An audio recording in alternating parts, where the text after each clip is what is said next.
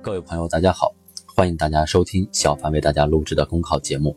节目文字版下载，请关注微信公众号“跟着评论学申论”。本期话题为：给孩子们提供更多的本土精品读本。读书不趁早，长大图会傲。如今，越来越多的家长认识到阅读对于孩子成长的重要性，从小培养孩子的阅读习惯，成为不少家长心头大事。给孩子们买书也成为父母最舍得的投资，由此成就了少儿图书市场的繁荣。当前，少儿图书已经成为图书零售市场中最大的细分市场。有数据显示，我国少儿阅读的年龄阶段还在不断前移，零到六岁少儿图书的销售占比日益提高，儿童接触图书的年龄越来越早，对少儿图书的需求越来越大。这意味着少儿图书市场巨大潜力。也见证着重视阅读、重视教育的理念愈加深入人心。但是在火热的少儿图书市场背后，也有隐患，比如引进图书在我国的少儿图书市场占有一定的份额，家长们青睐购买国外少儿图书，这其中可能有一些对国产少儿图书的偏见和刻板印象，但也确实从侧面提醒我们，当前我国少儿图书原创能力仍然薄弱。近些年来，我国少儿图书创作取得很大的进步，但是原创队伍不足、优质内容缺乏、经典品牌较少等问题依然存在。这与我们起步较晚，在经验积累、市场运作等方面不够成熟有关，也与少儿图书市场稍显浮躁的风气有关。庞大的少儿图书消费市场产生的利润诱惑，让一些创作者放弃了对品质的追求，批量化生产、快产快销等。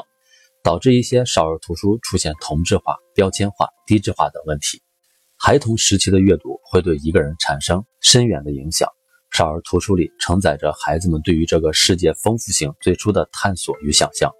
比如鲁迅在回忆童年时，就对那本绘图的《山海经》念念不忘，甚至书的模样到现在还在眼前。另一方面，孩童时期接触的书籍、动画，甚至玩具等。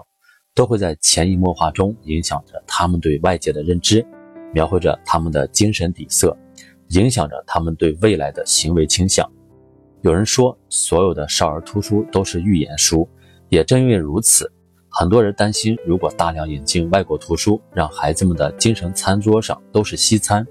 那些外国图书背后的行为逻辑与文化思维，会影响孩子们对于中国传统文化的认知。让孩子们从小对自己的文化建立起更多亲近感、信任感，亟待我们提高国产少儿图书的原创能力，让少儿图书有着丰富的优秀文化传统成为内核。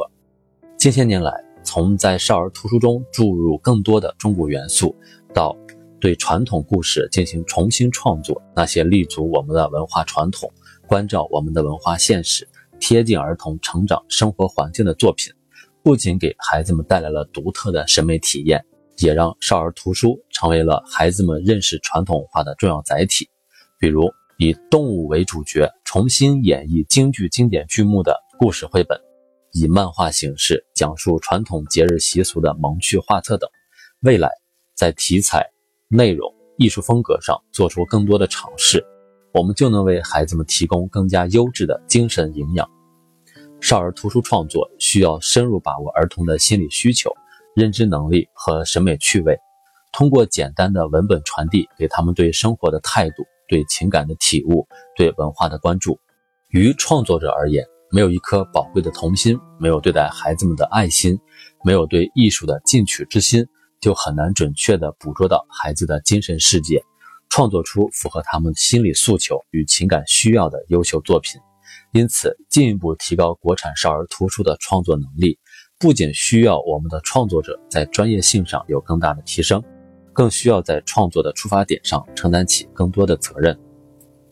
本节目所选文章均来自人民网、求是网、学习强国。申论复习，请关注微信公众号，跟着评论学申论。